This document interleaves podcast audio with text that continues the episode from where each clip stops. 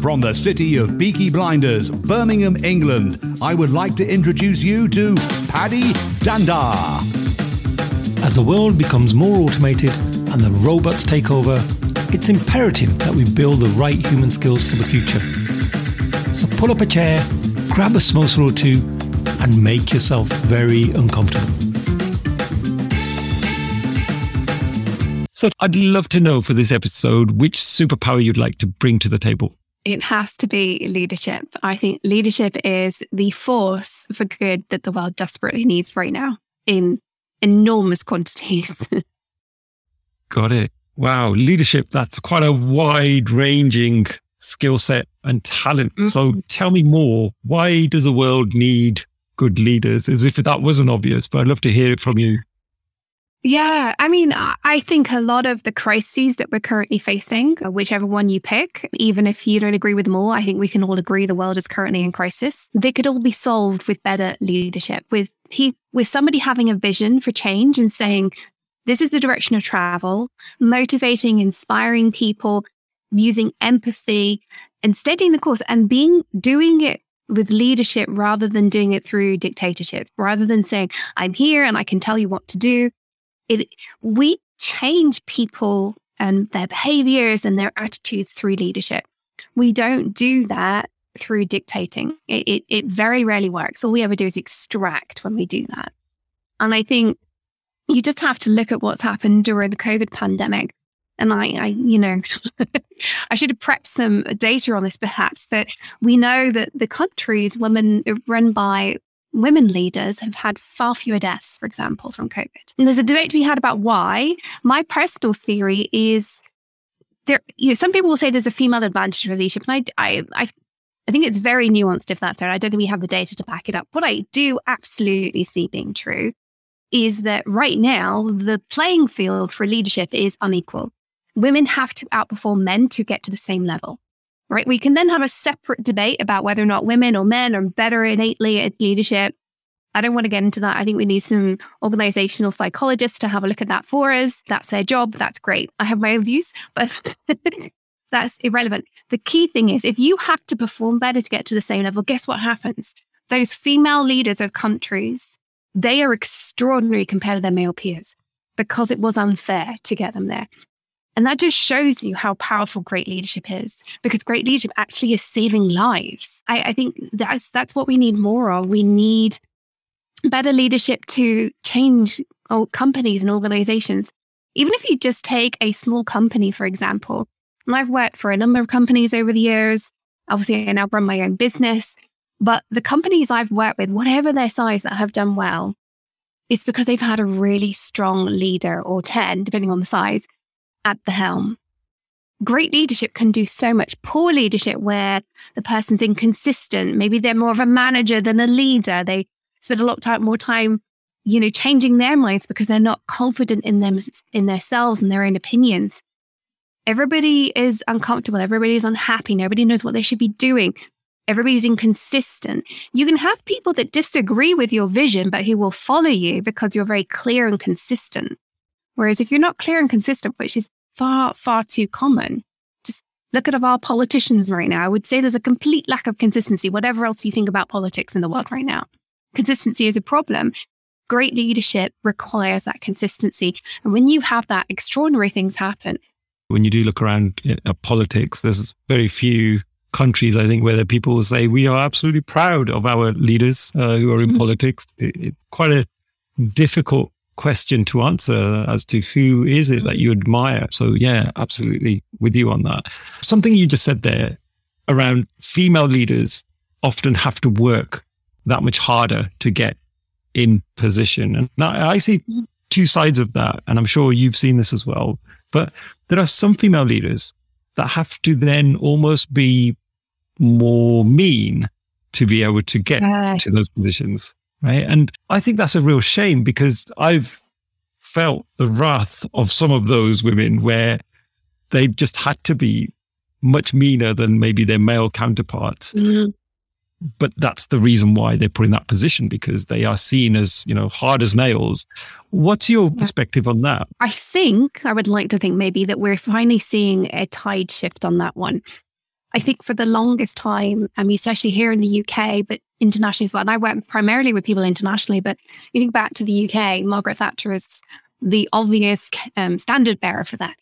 You know, she was seen as tougher than her male peers by quite a long way. I do think that is changing. Just look at um, Jacinda Ardern in, I don't know if I just say her name, her name correctly. My apologies if that was really mangled, but Jacinda Ardern in New Zealand, she is renowned for her empathetic leadership, which is, I would say, if I had to categorize great leadership with five traits, empathy would be right there at number one. And I, she isn't about, you know, screwing other people over, being as hard as nails, keeping, you know, that traditional view of keeping everybody else down. It's, is quite the opposite, actually. And I, I see this in the women I work with. The ones who rise to the top and do extraordinary things are the ones that lift other people up around them as they're doing it. Sometimes even pushing other people ahead of them as they're doing it, it comes back to you full circle very, very quickly. It seems tempting, uh, and we see this a lot in you know society. Look at the famous leaders in society right now. There are far too many sadly who will beat other people up on the way up irrespective of gender. But it basically always comes back to haunt them at some i think the more we can give uh, there's uh, there's a book called Give and Take by Adam Grant, which is kind of like the underlying principle behind this. I'm just like adding a layer of like I think it applies to our leadership. But the more we give, the more we get.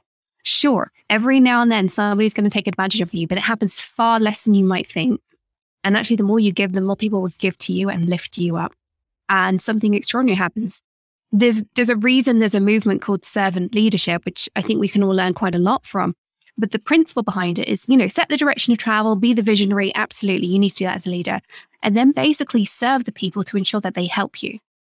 It's more about them than about you. Now, I wouldn't go as far potentially as the whole servant leadership framework suggests, but there's an awful lot of lessons that we can learn from lifting other people up, making sure that they have the tools.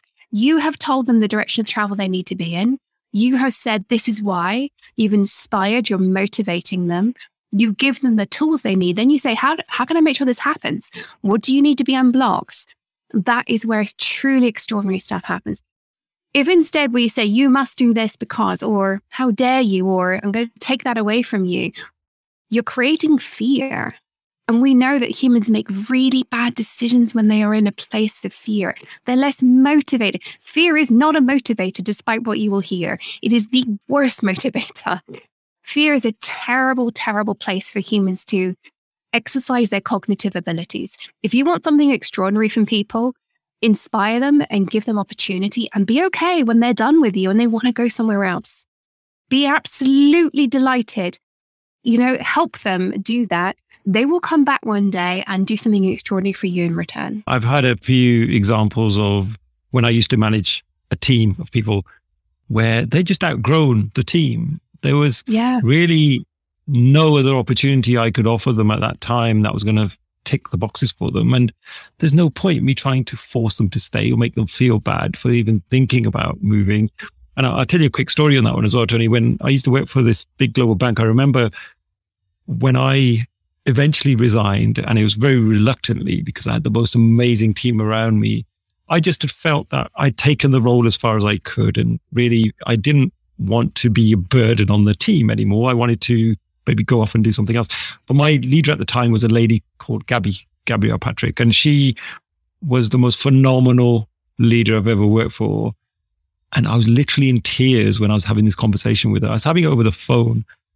And it was hilarious because she was coaching me through this conversation. She goes, Look, she goes, I can see this is very emotional. Like, take a deep breath, take a deep breath, breathe. And she's coaching me through this conversation. And when I told her the news, she was like, Oh my God, is that all it was? Like, come on. And she's telling me that it's all okay. And at the end of the conversation, she said, You know what? I think you're doing the right thing. I think this is the right thing for you. So it, it just goes to show when you have a leader with that type of attitude, mm-hmm. you would just appreciate them that much more. So I've got a question for you. Is leadership something you're born with? The skills that you need, are they things that you're born with or can we build them over time? I am so glad you asked that question. I think this idea of being born with leadership is absolute BS. And I think we need to stop talking that way because we promote people because they're they have leadership traits that, that we've decided somehow. And actually, with the work I now do, because I coach people to be great leaders, and it's it's hard work, by the way. I would say being a great leader is as hard as learning to be a great techie. I was a full time programmer by training, which I know is very old fashioned, very divisive, but that's it. I would say leadership is harder than being a full time programmer. And even doing parallel programming on a supercomputer, leadership is harder to do it really, really well. And to be a leader, you need both. You need the technical capabilities that give you the reputation, whatever that is, whether you're a techie like you and I or, or something else.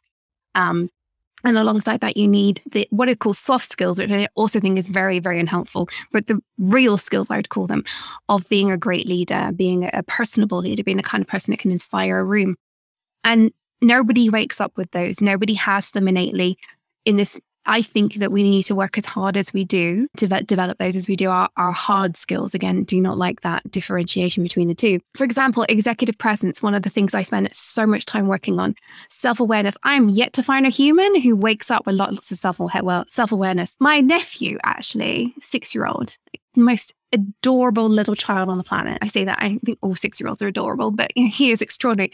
He is developing this extraordinary empathy but and and maybe he has an innate aptitude towards it but he is being nurtured in it by his parents and by the extended family eh, by his school teachers because he has this innate aptitude. If he wasn't being nurtured it would be suppressed and pushed down. So i do think that we really need to recognize that leadership traits particularly the ones that will help you as, as an executive if that's where you're headed they they go well beyond what you can just have as innate abilities yeah, I love that because we see constantly. People surprise you in teams where we may thought of somebody as not having a certain skill set or they've never done that thing before, but then they are given a go, they're given the right support, and all of a sudden they're like rock stars in it, and you're you're standing back thinking, I never knew you had that within you. But actually, there's probably an element that they had within them, but it's never come out before. They've never really had the support and they've never perhaps had the confidence or, or the coaching around them to really get that out of them. So I, I think you're absolutely right. I think as human beings, we just don't know what our capabilities are, right? Mm-hmm. We've got so yeah. much that we can offer. And, and people always say, oh, go, go do your passion. Well, I've probably got like a hundred different passions. Like which one of them should I really yeah. go after? Right? Is it the one that's going to give me the most money or is it the one that's going to make me happy? Like, what is that thing? And I would say, personally, do as many of those as you can because then you'll probably end up on one of them, which is something that is truly your purpose. And it sounds like you've landed on that passion for you. So uh, it, it, it's fantastic to hear someone so passionate about a topic. So, Toni, we're, we're running out of time. What I'd love to know is the work that you do. Tell us a little bit more about that. You've run your own business and you're helping people in terms of their leadership skills. So just give us a flavor of the type of work you do. And if anyone wants to get in touch with you, how can they do that? Okay, thank you for the opportunity. So yes, I am primarily a coach. As I said, I focus on women and technology. My uh, my passion is making sure more women are in leadership careers that are both fulfilling for them and changing the world, right? So I help women on the basis that I also then help that hope that's changing the world. The way I do that is I do a mixture of one to one coaching for executives or aspiring executives, but I also have an academy where I help budding and early career leaders develop their leadership skills and also develop the career skills because it isn't sufficient to just have the leadership or just, you know, know how to interview well. You have to bring the two together. So it's a mixture of really giving you the skills to uh, navigate the world as a woman in tech if you are on the career path towards being a leader, whether that's just as a team lead, a manager, director, or whatever level you're you're aiming for. It's my passion point. Um, you can find out all about my services at tonicollis.com. You can also find me on LinkedIn. Always happy to connect with anybody on LinkedIn. You don't have to be a woman to connect with me. In fact, you don't have to be a woman to follow my podcast, which is also linked on LinkedIn, Leading Women in Tech. There's lots of great leadership nuggets of wisdom in there, irrespective of your gender. I just talk to women. So, yeah, that's where you can find out more about me. Oh, superb. And yeah, I can vouch for that. I connected with Toni and she accepted my request. So, uh, hey, if I get accepted, then uh, I'm sure others can too. So thank you so much, Ben. It's been a, such a pleasure talking to you. I feel like the, the time's just flown. So that's usually a good sign of an episode. So really appreciate your time today. Thank you so much. It's been my absolute pleasure. Thank you for having me on the show.